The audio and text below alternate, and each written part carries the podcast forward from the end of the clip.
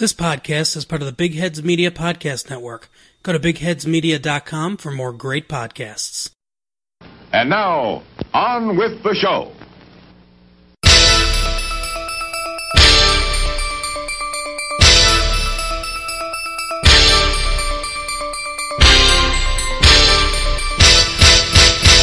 Hey everyone, welcome to We're watching here. We're watching here. This is Opinionated Movie Talk with Chris and Perry. My name is Chris Williams. With me, he is the Robert Duvall to my George Hamilton, Perry Seibert. I I haven't had to do that for a few over a month. I nearly I nearly strained something in my interior with that we're watching here. It felt good. Don't get me wrong. It was just like wow, I haven't used that muscle in a while. That was that was weird. What muscle is that? I hope it's a laugh muscle, but It's it's whatever whatever gets me to that Ratso Rizzo we're watching here thing. I, I can't. Oh, yeah, it. yeah. I'm not a trained singer. I don't know, but how I get to that. But that's whatever I do to myself. you'll be hoarse Realize I haven't used that in a tomorrow. I will. Hi, everybody. How are you? How are you doing, Perry? I'm I'm very good, Chris. How are you? I'm doing very well. Uh, so yeah, we should just address right off the bat. I think the last time we recorded a show was right after the Oscars, Yes. and I think we told you all we would be back in two weeks. Um, but Life happens. we had vacations, graduations, weddings, family trips, job stuff. I, life gets in the way, and that happens. But we're back, and we are about to start a series that I'm really excited about. That's going to take us through the whole summer, and we'll get to that in a moment. Um, but it's just it's good to be back. And Perry, what have you been watching? I have been watching a bunch of stuff, Chris, both good and bad. Let's start with the let's start with the old. Okay, Uh, I had the fantastic pleasure of uh, my oldest graduated from college, and so she's back home for a little bit. And so, uh, Emma and I love to watch movies. She's the one who will watch anything with me. And so, uh, but I, I like to try to find the stuff that I know she really likes, and she has a penchant for. Uh, she has a penchant for black and white comedies. Uh, and I had the distinct pleasure of showing her George Cukor's Adam's Rib my okay, favorite of the Hepburn Tracy films. If you've never seen it, you will be shocked how on point it is. it actually hasn't lost much juice 70 years later as an examination of the sexes and the law. It's really good. It's really funny. Uh, it is one of my favorite Katharine Hepburn performances of all time. Uh, it is uh, Judy Holliday and Jean Hagen. If you don't have the, the two greatest female comedic voices of that decade on full display to enjoy uh it's just a pleasure of a movie. Okay. uh it's, i i actually don't know if it's streaming anywhere. I had it sitting on the dvr off of tcm for about a year and a half waiting for the chance to uh, to watch it with her. Uh so that was th- that was the biggest pleasure by far. Uh we don't need to talk about army of the dead because there's nothing to talk about.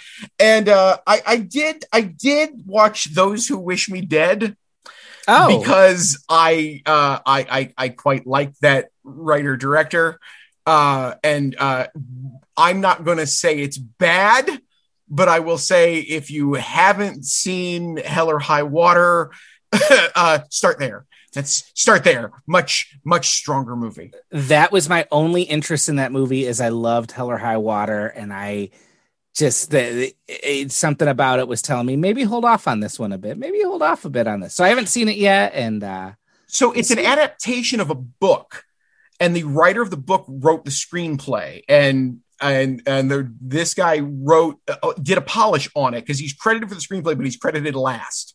okay And he also directed it, and it feels like that. It feels like I can see why he was interested in this material, and he's much better than this material. Not that the material's bad.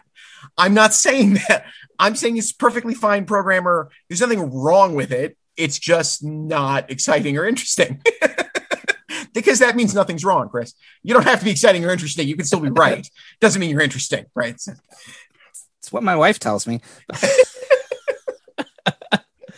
oh so Shoot, So- what have you seen? oh what have I seen um You know, I've been going through back through some of the films from 1996. Um, eh, that was a really formative year for me. I, I, have talked about how 1993 was the year I saw Jurassic Park and mm-hmm. the Flintstones, and it just, uh, you know, it kind of instilled a love for movies. 1999, I've called the year that the movies broke my brain. 96 was the year though that I was 16 going on 17. So it's the first summer where I had my uh, driver's license. Okay. I turned 17 so I could see R rated movies. And it was the summer of Twister and Mission Impossible and The Nutty Professor. So it was the first summer where every week I was out at the movies. So it was huge. And so for my uh, for my newsletter, I've started going through back to some of those movies that are turning 25 this summer. And um, it, yeah, it's interesting. um, it, it is interesting how some of those are not what I remembered as a 17 year old. Um, Twister, a bit stupid. Um, but more than a bit. I, I, it's it's pretty dumb. Um, you know, it, it is a it is a roller coaster, and that is all it is. It is a theme park ride waiting for the queue line to be built. It's uh it, it, but you know it, it, it's whatever. Um but i did watch um independence day with my son and he actually he had a really good time with that and i had did. a good time. It's that's who it's for. it, it is. Yeah, it, it, it's absolutely a big broad stupid silly movie and those are the things i like about it. Um but then the one i did like was uh i watched mission impossible. Oh yeah, and solid. Yes, I, it's suddenly gone from this uh, franchise where I saw the movie when it came out in 96 and it was kind of obligatory. It was the movie that was opening that weekend. I knew nothing about Brian De Palma. Yeah. I knew oh. who Tom Cruise was. I was way too young to have sat through any of the Mission Impossible TV shows. So it was kind of, I went because it was the big actioner. Um, and, and it was a movie I liked. I think I had it on VHS. I don't think I watched it much again, but I love all the new ones. Um, but watching it again, it's just it's such a fun, stylish little movie. Uh, yeah. it, it's definitely De Palma light, but it is it, it's a big budget blockbuster that actually puts thought into its composition that feels like yes. it's coming from a certain art- artist. I I quite enjoyed that. Um, and then I did go out to the movies and I saw uh, Street Gang the uh the how do we oh yes Sesame Street and I enjoyed that quite a bit. It's uh it's based on the book which I highly recommend and it's about the history of Sesame Street. Um the, the it really covers a lot of same material as the book. I think there's probably about a four or five episode documentary series you could do on Sesame Street. It's I think that important of a show, that groundbreaking and impactful of a show. But this hits all the high points. I mean, it, it, it really gives credit due not just to Jim Henson, but Joan Cooney and Jon Stone and the work they did in creating that show. Um, you know, there's definitely the section on Joe Raposo, who I don't think you could talk about Sesame Street without mentioning. Mm-hmm. Um, but the real reason to see it is, you know, you get to watch behind the scenes of Jim Henson and Frank Oz, you know, performing Bert and Ernie. Uh, there are outtakes where uh, Muppets swear, which is one of the greatest things in life sure. I discovered. Um, hearing Caroll Spinney as Oscar the Grouch say bastard or talk about how the problem about being on Sesame Street is he doesn't get to have much sex is uh, it's an experience. Uh, yeah. But it's it's a really fun little documentary. Uh, I think it's out of theaters by now. It is on demand. I assume it's an HBO production, so I assume it'll hit HBO sometime this year. But uh, it's well worth a look if you are interested in that show and those artists. Um, yeah, yeah, it's really really a fun look. I scammed my sister in law's Disney Plus uh, sign in. Okay. Uh, a couple weeks ago, and we went through. Uh, uh, someone in my house needed to pick me up, so I said, "All right, so we need to go through some Muppet Show stuff because they oh, haven't seen those, and I haven't. I, I mean, I remember watching the show with religious fervor as a child, but haven't I, I I I don't I couldn't remember the last time I'd actually seen an episode of the Muppet Show. Um, and in about two hours, we ripped through episodes with Shields and Yarnell, Christopher Reeve, John Denver, and it was glorious. yeah. I had I I mean I always I, you know you know how good the show is, but you really kind of forget if you don't watch it how good that show was. It's so sharp, so funny, and just the the puppetry is just amazing. There's actually a Henry Ford Museum is starting a whole Jim Henson exhibit this uh, this coming week, and it's going to go out over the summer. And I really want to get out there for that. Yes, Uh, yes, required So- viewing. so yeah, those are what we've been watching lately. Uh, we're going to take a step back now from new movies, and this summer we're starting a new miniseries. It's called The Summer of the '70s, uh, and we're going to be talking about several films from that decade. Uh, I will give full disclosure that part of the reason I want to do this is it is catch up for me. It is it is me filling in some of those gaps that I need to have. Uh, although I think the first few we have, I've actually seen and seen fairly recently.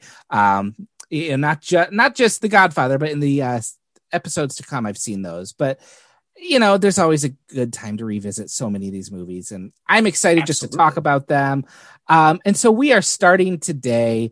We're going to talk about Francis Ford Coppola's Godfather trilogy, uh, a movie I think we discussed briefly earlier this year. This is kind of how the ball got rolling on this. I had seen them uh, the first two over Christmas break. It was my first visit of The Godfather since maybe I was 18 or 19, and my first time seeing Godfather Part Two at all. And so you brought up, hey, we should do an episode on The Godfather. That made sense to me, and uh, it, it just seemed to make sense to follow it up with some more really great movies, especially at a time when you know this is the time where we're seeing all the ephemeral stuff. So let's talk about the stuff that sticks to the ribs. Sure. And for me, I wanted to do this because I received a copy of the Coda. Okay. Uh, the, the the recut of Godfather 3 for Christmas. And it was I I had watched it and was uh wanted to do something more than a uh what I've been watching with it, but didn't want to do a whole episode without you. And then you said you saw the first two. We're like, yes, let's do this. There's perfect reason to talk about all three of these. And I should say, I did watch my the version of Godfather three I watched was the Coda. So uh, Oh, okay. So we can talk about if you uh, if you It- have or have not done your research, I can fill have. you in on how they improved it. Uh, that that sounds good. Um, so I don't I don't even know with with the Godfather. We were talking about this beforehand. It's it's kind of one of those great things where it's like, oh, the Godfather is such a great movie. Godfather Two is such a great movie. Let's talk about it. And then you find yourself surrounded by the mountains of people who have talked about it Everything's before. um so I, I guess that's that's the end like I, I i guess my thought was you know whenever you have kind of these sacred cows it's like okay is it time to do some barbecuing right? Is it time to take that sacred cow and say it ain't that sacred? But i can't make that argument with the godfather. These are great Well, movies. yes the the argument you have and i think it's uh, for me it is one of those quintessential film nerd arguments where uh, you know it, forced to make a choice you know chaplin or keaton godfather godfather 2 Mhm. and i i think there's an absolute right answer on both of those. And for me it's it's it's the godfather. Okay. I, I i i i'm i i i don't believe that the godfather 2 is as good. And that's to say i think godfather 2 is great. Don't get me wrong. I just think that i i think that it because of its conception the only reason coppola wait, made it was to make sure that everybody understood michael was a horrible person. And if Mhm. you don't understand that by the end of one that the problem's on you. Because it's there in the movie. And you can be conflicted about that. You could still really like him. You could still feel sympathy for him. But you need to understand he's a horrible horrible person by the end of the godfather. That was crystal clear.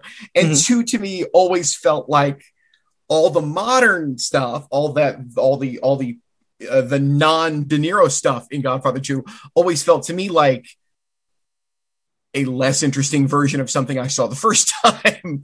Uh, not to say it's not interesting. I said less interesting. I'm comparing it to one of the 10 greatest movies ever made. I, I am not burning the sacred cow here. I just would point out that a movie we're going to talk about in a coming episode should have won Best Picture that year, not Godfather Part 2. okay That said, the De Niro stuff is fantastic. It is one of the most beautifully filmed films ever. Uh, I know, I know, Gordon Willis will forever go down as the Prince of Darkness, uh, but the man knew how to paint with light better than anybody. And those sepia toned early sequences with De Niro are so good and so such a pleasure to look at Mhm. uh, and they're interesting and they're fun and De Niro's fantastic. Uh, so yes, and uh, I, the part of the reason this episode has been delayed so long is because I wanted to revisit two. I probably haven't seen it in, I don't know, ten years maybe. Uh, I don't go back to it often. Uh, I find it a bit of a chore. Uh, I found it less of a chore than I expected to this time around. I will say that. but all things being equal, I, you know, The Godfather was the film I started watching every Saturday morning at about age 12 when I was done with cartoons, wow. meaning stopped watching cartoons. I would put The Godfather on at nine o'clock on Saturday morning, and that was my Saturday morning. I enjoy The Godfather a lot. I think it's a great film. Um, but I'm curious. Uh, I'm curious for you to have not. Uh, I, I mean, I I grew up with The Godfather and Godfather Two, uh, thanks to screenings on HBO as a kid, and then Godfather Three comes out what 1990.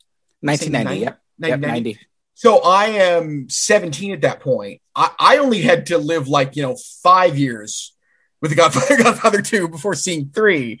I'm very curious uh Chris, what it was like for someone to have just seen two and to not see three too too much longer after mm-hmm. that. What's that? What's what's that like? Well, it, feels. Well, let's go back to your other question first. Okay. Uh, where you you bring up what's better? You know, it's that constant debate: Godfather, Godfather Two. I I could hear an argument from someone why they think Godfather Two is a better made film. It's a little more complex. It it, it, it's a little richer in some ways. I like the the, the uh, flashback structure, but I, I, I mean, Godfather is such a rewatchable movie. It is such a pleasure to watch that movie. Um, I think I said this when we talked about it. Uh, I had not seen The Godfather since I was 18 or 19. So we're talking 20 years since I had last seen it. Mm-hmm. And you know, it was long enough ago where when I saw it, I had to go and rent the two VHS copy. Uh, I, I, I remember it was like a Monday afternoon, my freshman year of college. I was home and I was like, I have this time. Here's this three hour movie. Watched it in one sitting, just glued to the TV the whole time. And then I think it was probably shortly after that I watched Goodfellas.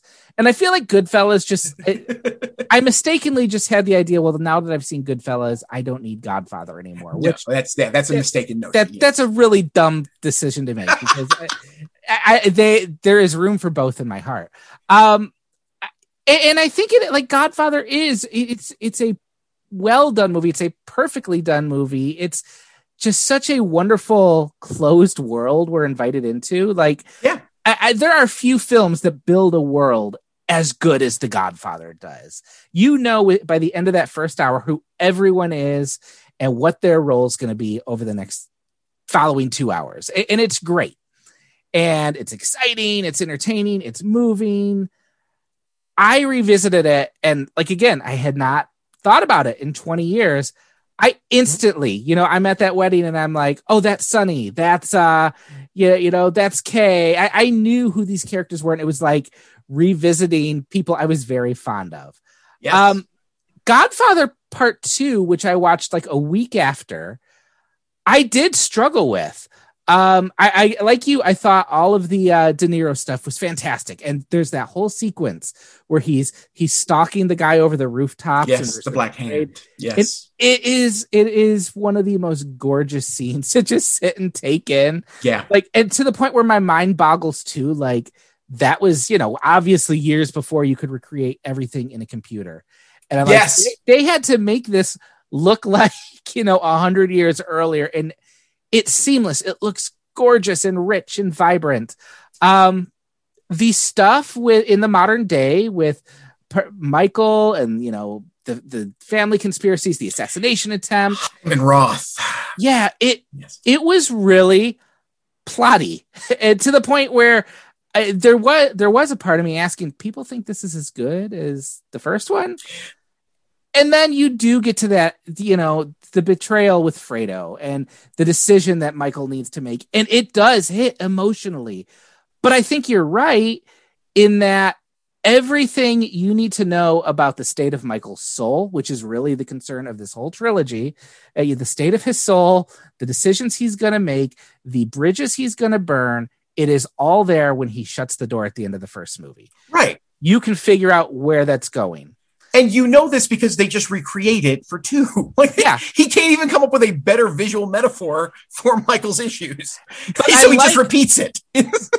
But what I like it about two is it does enrich in it by I, I love the way that it shows you how Michael and Vito are different.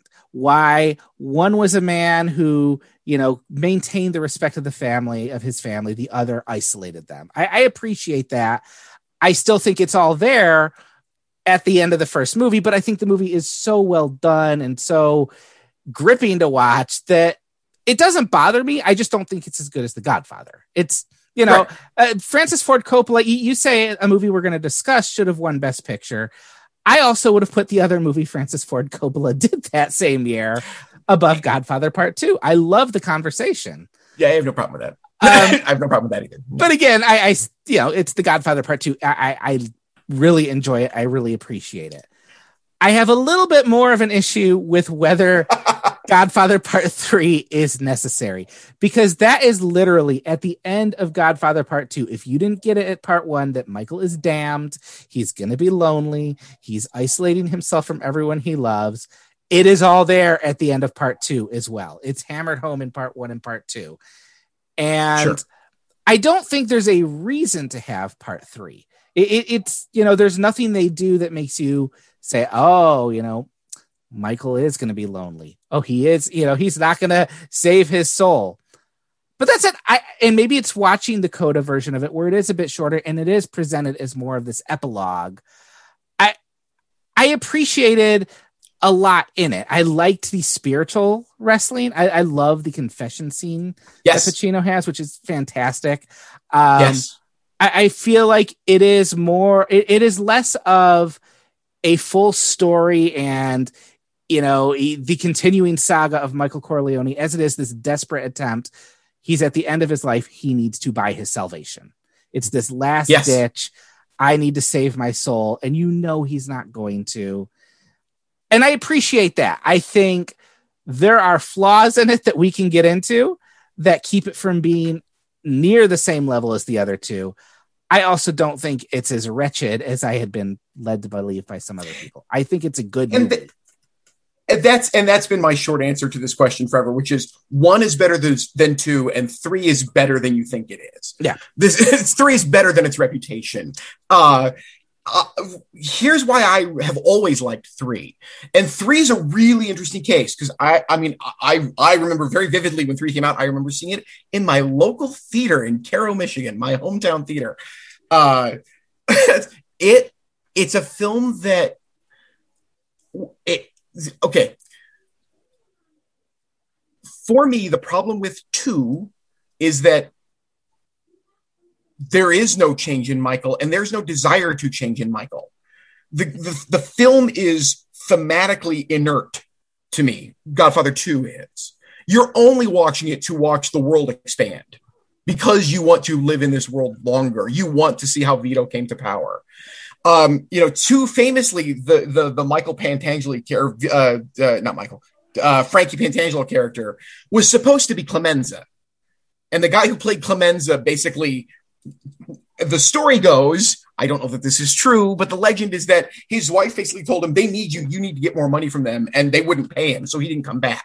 oh, And to me, that always felt like the nail in the coffin for two being possibly being as good as one. If that character is Clemenza, and you equate this stuff in the past with how Vito puts the initial family together with how it falls apart at the end because Michael had, Michael convinces Clemenza to kill himself. There's what you need. That is the dramatic weight that that film needs and doesn't have because it's not that character. And there's no. There, that's why two has always been incredibly cold. It's it's pure Michael. Three to me was fascinating at the time. And remember, at the time, it was rushed into theaters. Uh, Coppola was not happy with the original theatrical cut. he wanted more time to edit the thing. And when it came out on video originally, it was already altered. I don't think the original theatrical cut exists anymore. I don't think you can find it. really? Like, yes, there was already like, and it's it wasn't huge changes, but it was enough changes that when I saw it a second time, I liked it even better. And I don't know if that's because I had seen it once and so I had already had my expectations adjusted accordingly, or if they whatever they did to it actually made it better. Not nearly like the massive recut that not that the Coda is a massive recut. It kind of is, but not. You know, it doesn't. It changes the movie greatly. But why I like three and why I'm glad it exists, even if it's not as good as two, is it's a warm film. Two is cold. Three is operatic. Three wants you to cry. There's no crying at the end of two. It's all awful. there are no yeah. innocent victims in two. There's no one to feel bad for. There is no joy in the triumph of what Michael pulls off, and not and that would be true even if he even if he didn't kill Fredo. There's no there's nothing there if he doesn't kill Fredo. That's what it's about. It's a cold, cold movie. Not that there's anything wrong with that, but that's why I'm happy three exists because I think three is much closer to Coppola's heart and how he would have liked mm-hmm. to have ended this story rather than leaving Michael alone in Lake Tahoe with nobody. I think leaving him alone in Italy, having watched his daughter die. Sorry, spoiler. You've had 30 years. uh, is is really work. It was really effective, and I do believe, and I will say this. I will go to my grave fully believing that the sequence at the opera at the end of three is a much better legacy uh, is a much better attempt to recapture the end of The Godfather than the cross cutting at the end of Godfather 2, which to me just feels pointless and utterly like, yep, hey, we did this the first time, so we're going to do this again because we're supposed to do it. It does yeah. not feel inspired. It does not feel weighty. It does not feel, it's just, I, I, I, yeah, this is why I'm glad three exists. Yes, technically, it's not as good as two. Uh, but emotionally, it plays better it's I, I I'm glad you said that about the ending at the opera because I definitely had that thought watching part two when it was all the cutting back and forth. I'm like, oh, I just saw them do this a few weeks ago. Um, yeah, and, and you know it. It, it works. It, it's not. I, I I'm not going to say Godfather Part Two is a bad movie. It's a very good movie, but it does feel watching it, especially like right one after the other. You feel that repetition, which I know they did this recut where they cut the first two films together chronologically. The Godfather saga. And yes, I'm wondering how that plays. like, because you're seeing it all in one sitting, edited together like that. And I, that that's got to feel super repetitive. But um, I, I do think that opera sequence in part three, it's it's very ambitious. It's the whole final 30 minutes of the movie. Yeah. And yeah what is fascinating is not just all the intrigue going on, but then also the themes of the story. The story being retold on the stage is the story you've just been watching. And it yeah, it really is very, very powerful. And then of course, what happens on the steps. I, I think it's a much warmer film, like you said. It's a very powerful idea. I think there are some technical things that keep it from being having the power yeah. it should have. Sofia Coppola gets, you know, she's the one everyone talks about in this. I don't want to cut her to or, or, or pile too much on her because I know the history is she was not supposed to do that role. And I actually think the fact that she's fairly amateurish in it, which might, you know, is probably an accurate way to say it. Um, it, it kind of works in selling her that she is the innocent outside of the family through most of the movie, she didn't really bother me. It felt like she was the one who was not as intricately involved in all this. She's different than Michael and the others. But I don't think she's strong enough as an actor to set to sell the emotion in the final sequence. Like I haven't bought her enough in the movie for that final moment to work. But I think Pacino sells that final moment and the editing sells that final yeah. when that sound rips out. That is powerful. And I had to check my had to check my TV and see if something was wrong, but uh, it, it really is like that. That's powerful. Uh, I also, you mentioned the actor who played Clemenza not returning. I think by not having Robert Duvall in part three, there is an emotional touchstone that is missing um, by having George Hamilton instead of Duvall. But it keeps it from being great, but it's still, I think, a pretty good movie.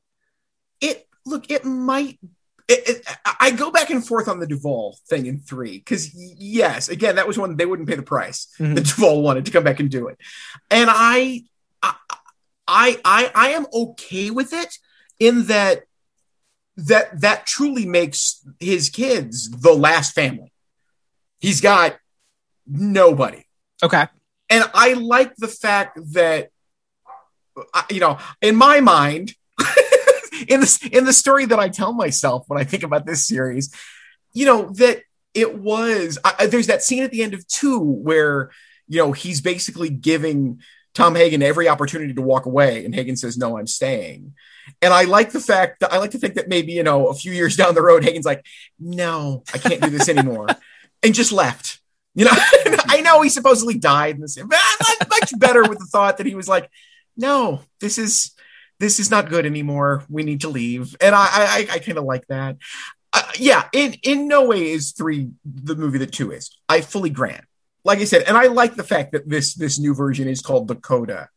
I like that. I like that it strikes in a, a completely different tone. And let's get into for a second uh, why the Coda is better than even the recut version that I think most people have probably seen. Okay. Um, the good in it is they, uh, uh, you know, you describe the bad stuff in two as being terribly plotty.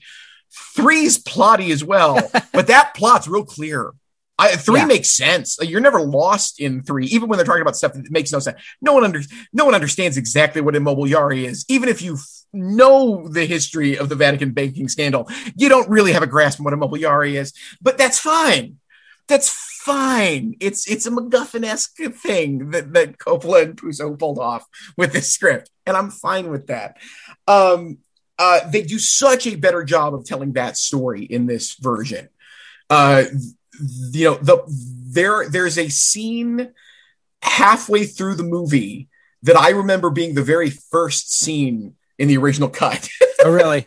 like it's that jump it's jumbled is a bad word i don't mean it that way it's that re-edited it is that recut together in order to make the plot more clear Okay. in great ways the weird thing about the ending of the coda so uh and this is where i'm i'm curious how the very end of the film played for you how does the very last scene of the coda play for you having not seen the other cut Okay, well, I will say I did look up the original ending to the to the theatrical, so I've seen it. Um, but I will say, having you know, on my first view, I liked the idea. I liked the and I guess spoilers for people who haven't seen the coda yet, but you've had 30 okay you've had about six months for the coda Yeah, yeah. but okay well it's fine um, you know, I I like the idea that like the worst curse he could get is a long life. That's powerful. I think Yes. that that works. I feel like the way it plays out, maybe just based on what he had to work with when he put together the coda, it is really rushed. Like Okay, good. Yes. you, you just you, you you go from him on the steps to him sitting there for like two seconds, and then there's some text, and that the text basically tells you what the visual already told you anyway. But it, like I feel he gets in and out of that ending really quick to where the power wasn't there. I had to sit and think about that for a moment. Like, what was that? Oh, okay. I think it's more effective than him killing over and dying, which when I looked at it, it looked kind of silly. But uh, it- it's weird because it's not like he shot a new ending. He just cuts that ending a few seconds early. Yes. And I was curious if it would feel truncated It or if it's just very- me knowing what it is, what, No, what, it, what it was intended to be. Very abrupt. Yeah. All right, good. Yeah. Good. I, I like the idea. that's- It's just the execution isn't quite there. And maybe Yeah. that's just all he had. And whatever. I, I think it's a great idea. I just, it just, I, I, because you know what? He, I, I get that the original concept is that Michael doesn't get to die like Vito died. He doesn't die at home with his, you know, grandkids just a few steps away. He dies alone somewhere in Italy. And I get that, but I think it goes a step farther to say, no, he doesn't even get to die. We're not even gonna, he's we're not even gonna be around with him when he dies. He has to sit there and just think about every regret in his life for the, you know, for the rest of his days. And that's that's a powerful way to end it. and it leads me to the question I wanted to ask you. Yeah. Now that you have gone through all these, because it's a question that I've talked about a lot in the last six months with with my daughter, with Emma. We, we kick around the story a lot, and it is it is. Uh, I, I, I I'm gonna I'm gonna ask the question and I'll talk later. So, I will phrase it. I will phrase it biblically. Mhm. What is Michael's original sin? because the question I have, especially going back through two, is what does he ever do that Vito would not have done? Oh, What is the step beyond? yeah, yeah. And I don't. You can make cases for a lot of things, and I think you can also make the case that there isn't one. Vito had the fortunate of had the good fortune of timing. Here's, You know? here's all right. Here's here's what got you asked what Michael's original sin was, and I I don't know that I have a great answer for you, but uh, I, I think I'm going to do my best. I think, and this is this is built on part two and seeing Vito's story in part two. I think there is just something entwined in Michael where he's very American. And I think that is his downfall. I think Vito is really instilled with, you know, this love of family, this respect for family. He, you know, he, okay, he's still a killer, but, uh, you know, he, it really is tied into his values and this tradition that he has that he that he's part of and that he respects and i think michael comes into that but he's also portrayed as a very american person. He he served his country. He has a very modern wife you know she's not the traditional wife like his mother is. Um and, and i think that the film never comes out and says it explicitly but he is much more driven by i'm not in this for tradition. I'm not in this you know he can say he's in it for family but it's it's the walter white thing. He's he's doing it for himself. He's in the empire building business. And i think that is his sin is he says you know he, he you know go never go against the family. He's doing everything for the family. But it's not it's it's the empire. And i think that is his sin. I think his father built an empire too but i think there is a distinction. He is he is very warm uh, even as he does evil things. There is a there is a warmth to vito that you don't see in michael But again, I don't disagree with anything you said. But what does Michael do at any point that Vito would not have done? This is what I was stuck with watching two again, because uh, let's face what. So Vito signs off on killing Tessio. Mhm. Vito, I believe, signs off on killing Carlo. I believe he signs. I, I believe that's the indication, right? He's cool with them whacking uh, the the brother-in-law. Sure but he's not blood Okay, but he's family. but he's not his brother like i, I think that's the film the distinction the film wants us to make I don't know if it's clear. I think so. I agree with you. I, I'm, Yeah. I'm, I'm with you, but you can make the case. I mean, if if one of the sons had done what Fredo does to Michael, even absent-mindedly, I mean, Fredo is not trying to get Michael killed. He just makes a mistake and then compounds the problem by lying to him about it. Mhm. that's that's Fredo's death sentence. It's the lie. It's not his stupidity. It- it's not his. It's not how easily gullible he is. How he can be used in order to put Michael in a position that makes him vulnerable. It's that he lies to Michael about it. If I- someone lied to Vito, nobody does. So the question is, what is it in Michael that makes him someone people would lie to when no one lies to Vito? And I'm just getting here myself. I'm not trying to trick you. I'm just getting there No, now I- talking about it.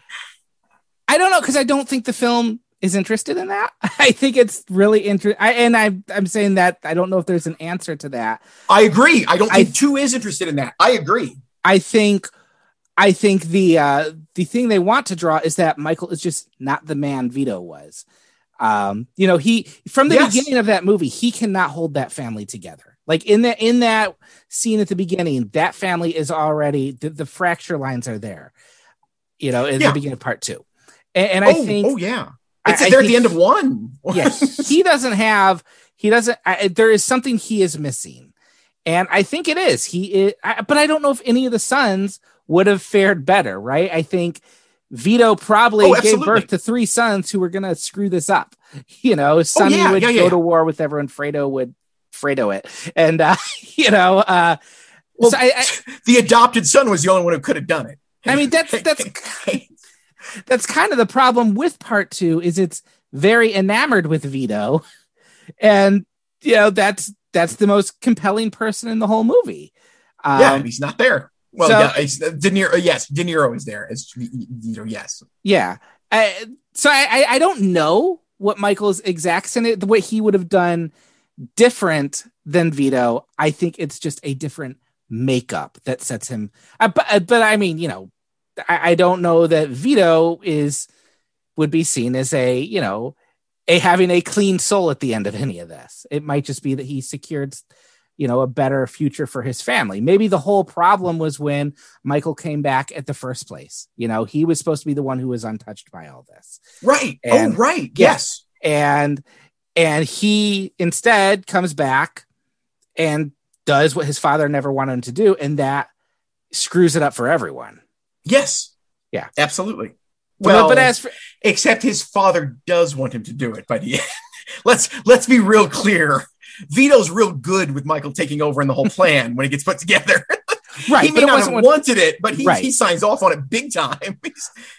the the killing of Fredo, I mean, I don't know if that's something Vito wouldn't have done. I think what what they wanted was that the audience would definitely say, "Oh, Vito wouldn't have done that," right? right, but And I don't. that's- I. But that's I why they ladle in. have- That's Yeah. why they ladle in the last scene where, um, you know, it's the flashback, the, flashback. day Michael enlists and Fredo's the only one who sticks up. Then everyone's like, "Oh, why? Well, why'd you kill Fredo?" And you know, that's the whole obsession over the third movie, which I, I like the fact that these movies play into each other. That the, the first and second feel very much in dialogue with each other. The third movie feels very much in dialogue with the first two. Like they resonate for each other. They don't tell Yeah. the story and move on. Um, Yeah, which maybe I- in a I- I- Marvel world, I'm thankful for that. I, But I, I, I, I, I would argue that one, not- you know, I guess my argument is I find both two and three unnecessary, Yeah. which is my only point in saying that I think the first one is is unimpeachable. It- it is one of the ten great, uh, certainly American films, if not all time films. oh no, I It is- 100 It's a perfect piece of work. But yeah, I yeah, I, I agree with you. 100% They do, they do, they do, they do refract each other very interestingly.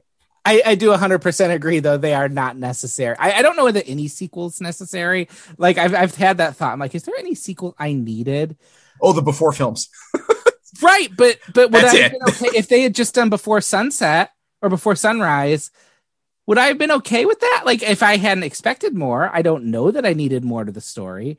In fact, you could argue that having a sequel, uh, and, and you know, down the road, I'm sure eventually we'll talk about those movies at some point. But you could argue that having a sequel undoes something in the first one, and you could say having a third one undoes something in the second. But whatever. I, I mean, they're all inessential, but I do think I do think each of the Godfathers does kind of blunt the impact of the movie that came before Oh, when they, and see, when they I would end. I would disagree. It just and this is just a matter of perspective.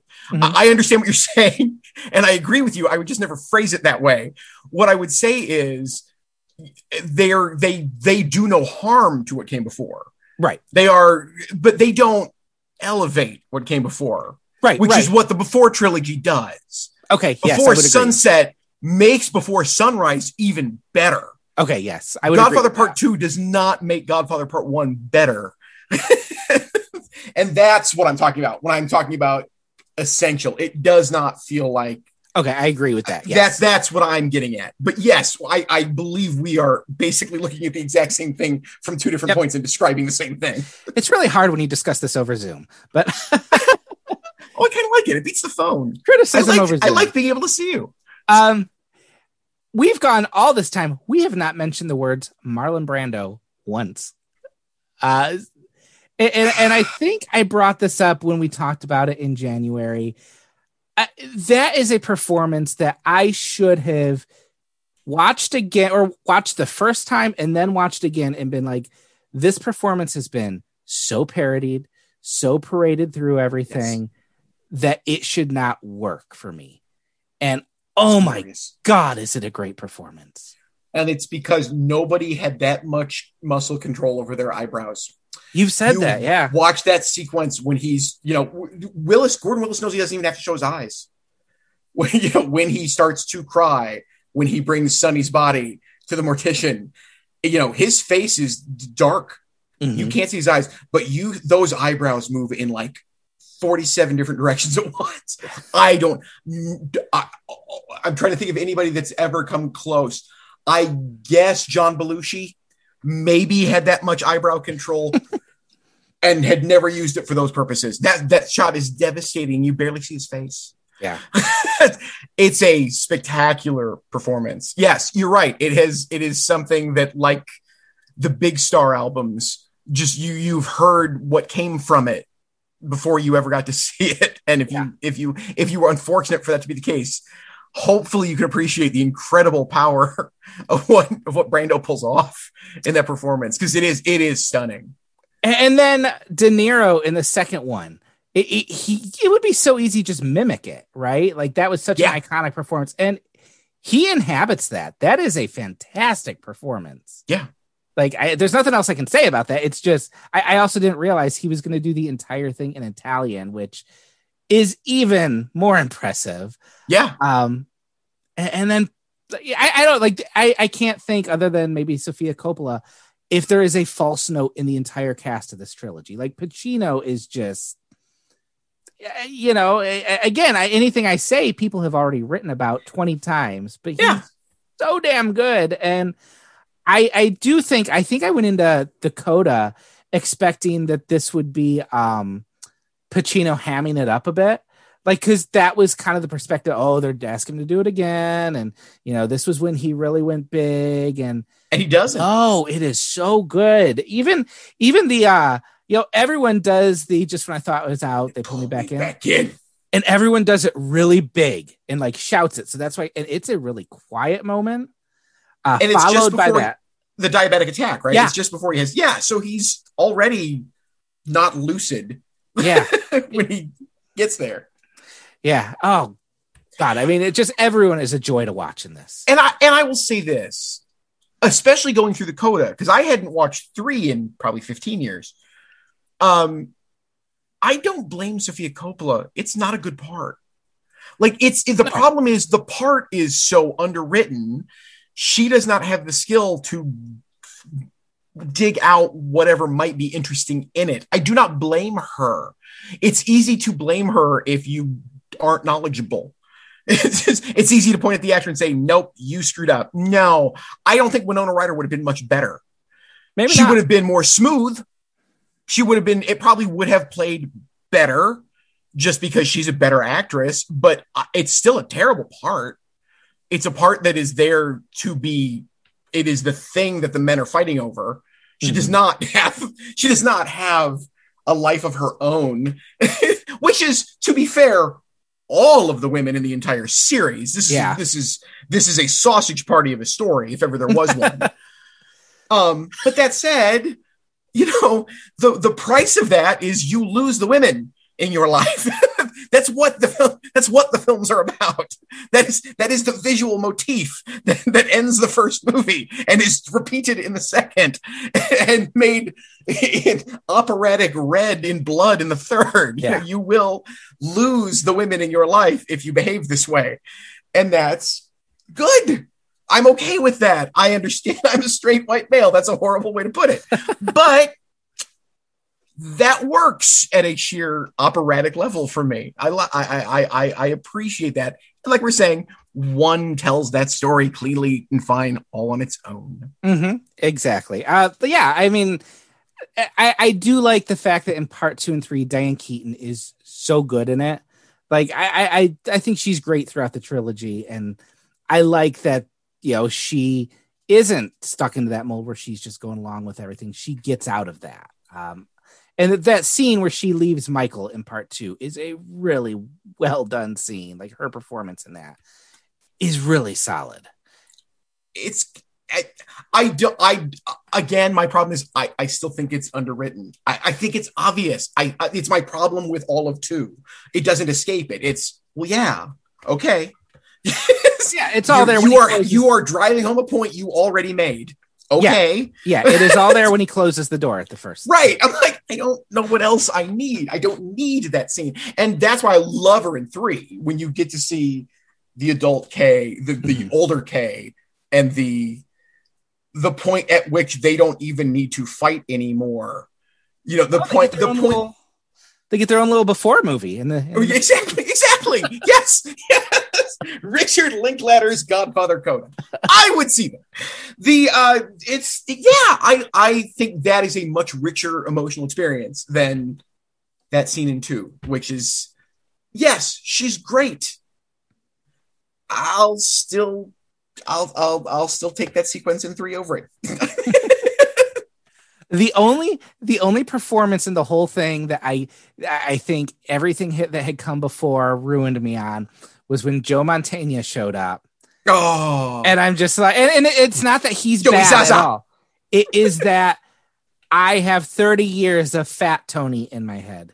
I I get that. So get that. so I'm like I, oh any minute he's gonna say you have 24 hours to show we are serious. You have 12 hours. You, have, have you ever seen House of House of Games? David Mamet's Uh, first movie. I have not no. Okay, I it to would I would like you to see. It is the best part Mantegna ever had. It's the best part he ever will have. He is so good in that movie. It's a really good film. I will check that Uh, out. But it's it's it was Mamet's first directorial effort, and it's uh it's it's it's the reason I will watch Joe Mantegna do anything to this day. I I don't care. He'll never come close to it. He knows it, and he's fine with it, and it's really good. It's fine. I am not insulting the man's body of work. I like him as an actor a great deal, but that movie is, and that performance is out of this world great. Uh, the other person we have not really mentioned much is Francis Ford Coppola. Yeah, Um, and God, I mean, what a run in the 70s. like, right? Like, there's not much more to say than that. But you think of the movies people identify that decade with, he directed at least four of them. yeah. He was he yeah. He And I think- he was four for four as a director on the decade. Yeah, that's pretty true.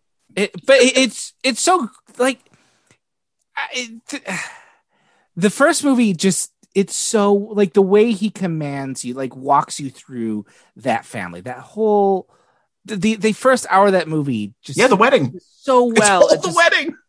well but even that what I- what i what i appreciate about it too and it maybe goes back to what you say about godfather 3 being warm and godfather the first one is warm and Yeah. it is this movie where yeah people are doing horrible things the reason you don't question it too much is you're also spending a ton of time in hospital waiting rooms with them in kitchens Yeah. with them. You are invited into that. And you know you you don't have that outside world. You're not tracking the cops. You know you don't get you know the you don't really see the people hurt by what they're doing you know unless they're competitors who that's just business and, and he, it's so fantastic like and i was reading um like i said i was reading robert evans book uh, a few months back and the fact that no one wanted coppola for this That's that's according to Evans. Yes. but like what had he done Remember, Coppola and Evans. Coppola hated Evans. That's true. Let's let's be real. Let's be real clear where this is coming from from Evans. Okay. but it is it's just such a beautifully well directed all through the trilogy like I, I, I think Paul Scheer on a podcast i was listening to he said it looks like the whole thing has been filmed through mahogany and that Oh yeah. it is just such a gorgeous thing like i think when i saw it like i said it was on vhs so it was probably washed out and not as great but i mean everything stood out so well in this and Oh yeah. Oh, it's it's Gordon Willis was a master, an absolute master, and uh, I, I have so many things I want to keep bringing up. bring 'em up. it's uh, yes, Gordon Willis's photography, his cinematography in all three of them is is just heart-stoppingly great. And it is, it is hard to see. It is, it does look like it was shot through mahogany. The only person I've seen come close to being able to recapture it is Fincher. Fincher's the only one who's figured out how to capture that brown amber and still make it seem a little golden without while still making it seem dark. I don't know. I don't know how to describe it other than that. It's that collision of that. It's almost light. And it's fantastic. you know, and now everyone would just color grade it, right? Like you would go on the computer Yeah. and, and put on the Godfather filter or whatever. But that wasn't what they did then. And it looks so much richer and just you just soak in this movie. It's so good. Yeah. Uh, and I, again, the first one, I think the other reason I just I prefer it to the second is it is also just so damn entertaining. The you know there is there are suspense sequences that are just thrilling to watch, like the whole scene at the restaurant. Um, but there's also the scene where Michael goes back to find his dad at the hospital, and it's played like a horror movie. Yeah. It's so oh god, it's so good. And that sequence that sequence ends with my favorite thing in the movie, which is okay. I assume I can say that. I would probably said that about forty-seven different moments in that movie. One of my favorite moments in the movie when he's outside and he's you know he lights the cigarette for Enzo, the for the baker, Mhm. the kid who you know they did the favor for in the beginning of the movie, and the movie takes the time to for Michael to realize, oh, he's not shaking as he lights his lighter. Michael is completely cool in this moment, and Michael notes it. That's great. That is the kind of grace note that is truly missing from two. There's no moment where somebody realizes what they are capable of and realizes that they just do it. Yeah. Because it brings it brings it brings our it, it takes for granted that we've seen one and know it and don't have to learn these characters again. Yeah. Uh one of the other reasons to really to really love one over over two. Do we have anything else about these or I one quick thing. yeah, yeah.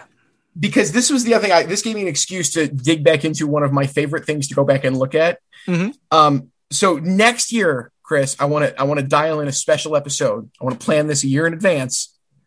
It, it will be a year that ends in a two, which means it's time for the Sight and Sound poll, Okay. where Sight and Sound asks directors and critics around the world to submit their 10 greatest films and they released a list of they compile it all and list the greatest films ever made so i went digging through the archive on this because i was curious how the godfather films had fared over the years. So they do this every year that ends in a two. They've done it since 1952 in 1982 the original godfather was 31st all-time greatest Okay. films. Now interestingly in 1992 that was the first year that sight and sound also polled the directors as well as critics. And I think it's very interesting to note that the critics have The Godfather uh, tied for 93rd at that point. However, the filmmakers, the directors have part one uh, tied for sixth and part two tied for ninth, which lets you know where this film sits in history. It is a film that directors keep alive and directors Mhm. understand how great it is. Uh, and in 2002, they it was the first time that they combined the directors and the critics poll and combined the godfather was fifth and godfather part two was seventh. Okay. and in 2012 which interestingly is the year that they basically put the smackdown and said uh they were basically going to penalize you if you voted for you had to vote for them separately. They would no longer take single votes for series of films and in that case uh godfather 1 was 21st among the critics godfather part 2 was tied for 31st among critics and godfather 1 is 7th tied for 7th among directors and part 2 is tied for 30th among Wow. directors which again Proves makes point. our point What I one is much better than two. and I'm curious to see uh, next year how much this changes. Because for a while there, it looked like when they were combining them, Godfather was going to overtake uh, uh, Kane. And of course, when they instituted this change in the rule in 2012, we knew Godfather then was not going to overtake Kane. And of course, now we all know it's Vertigo, which isn't even Hitchcock's best movie, which really puts a crimp in the history of the second sound poll for me. but that saying said, that's a whole nother episode we could do. that's Uh, all. but that's to say, I believe history is on our side, Chris. I- the Godfather is a better film than Godfather 2. well, I remember. However, I will say no votes for Godfather 3 no, in any of these decades. shocking. Well, maybe the Coda will make it next time. I remember Ebert, like he got a lot of flack for a long time because I think he gave, I, think he gave Godfather Part Two two and a half or three stars, and like he got a lot of flack for that. Hmm. And he went back and he did include it in his great movies essay, and he's like, I still think Godfather's a better movie. He's like, that's not to knock down Godfather Two, but Godfather's just a better movie. Yeah. I, I would agree. I am curious the low critical reception is that just because it was so popular? like Like, is there was there the fatigue that you know sometimes builds into some of the movies? It's a good question. I don't know. Uh, you know, I don't. I don't know if. It, it, I I don't know if it took a generation of critics who had it already there and accepted it as one of the great films. You know what I mean? I mean, it, you know, so a critic in 1982 or a critic in 1972 has been reviewing films for a long time. It, The Mhm. Godfather is just another film. Yeah. you know, unless you decide this is one of the greatest films I've ever seen, it's sitting right there. By 1992, I think you have a generation of critics who have paid attention to the directors who know how great The Godfather is, and so have kept it up there. And I think that that's worthy. And you're right; his original Godfather 2 review is three stars. Ebert was. I, I that's I don't know that I ever knew that. I am intrigued. I'm going to read this review as soon as we are done. no, I don't go and read Roger Ebert reviews before we record. Is not part of my research anymore. Um, if you want to peek behind the curtain. The last thing I have about The Godfather, and it's another name we have not mentioned yet. Uh, so, have you read Mario Puzo's novel? I have. Okay, I read it I a think- long time ago, but I Same it, here. Yes. and I think it is. I would put it right alongside Jaws as one of those things where the movie is much better than the book. Uh, and- Yes. and, it's interesting because it feels almost like he got a do over when he wrote the screenplay for this. Yes. like like th- th- that screen that novel is a mess. It is bloated and tawdry. I, I, I you know, uh, this story has been. So, I mean, I, I, I, I, I, Coppola when he put up the Godfather Diaries did a couple years ago did you know a press tour where he told most of the great stories that I I had grown up knowing just because I picked all this stuff out and wanted to know I was uh, yes I might have been a tad obsessed with the Godfather at different points in my life. Uh and and you know I, I it's absolutely true that Puzo thought of himself as a literary writer. He wanted to be a deeply respected you know novelist and he made his living writing porn and pulp you know under assumed names. And when he wrote the godfather he said i'm just going to write a hit book he did he wrote it you know he wrote it purposefully writing what he thought was beneath his capabilities in order to appeal to a mass audience and yeah it was it turned out to be the perfect blueprint for for an absolutely perfect artistic work of art in the cinema uh and for all of it's easy to to laugh at Puzo for all that.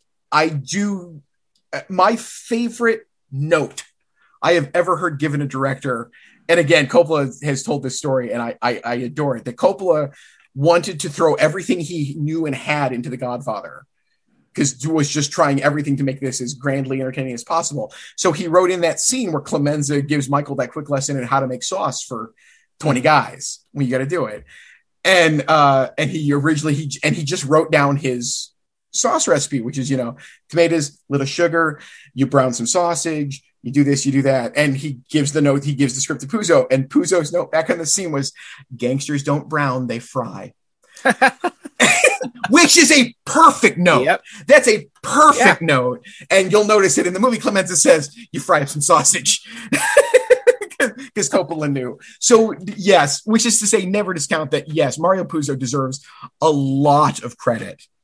Uh, worked with Coppola on all three screenplays. Mhm. A- a- absolutely, there's a reason it is credited to him. you know, it is Mario Puzo's Godfather Part Two in the opening credits. You know? And from what I remember, it is a better novel than Jaws, which is uh, I am sure that that's true. I also think the la- the last line of the novel is one of the best last lines I've ever read. I love the last the last page of The Godfather is great. I. It's been Check it so out. long.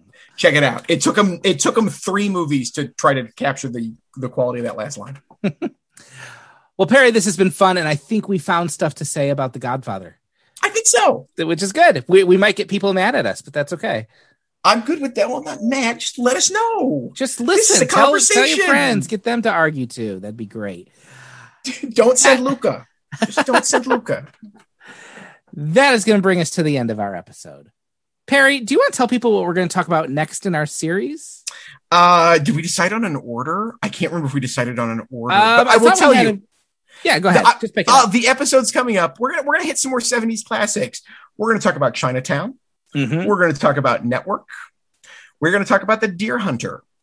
And all this is a lead up to uh, a run of shows. I think you forgot one. Oh, what did I forget? I think we also had Days of Heaven on there. No, Badlands. Badlands. That's right. Okay. Yes, I Badlands. You're right. We're gonna do Badlands. Yes. Yes. Yes, we're gonna do Badlands. Okay. The Malick film I always am up to watch. Yes. Okay. Which I'm very excited about. And that'll take us through uh, much of June, probably, maybe into July. And then I'm very excited because as we were kicking around this idea, I discovered that my dear friend and co host is unfamiliar with the early work of Robert Altman. And so get ready later this summer for a, a, a- summer full of Altman. Uh, I'm excited to share uh, to share these films with with Chris and to talk about them with him. I am really pumped for this. This is going to be a lot of fun. Probably take us.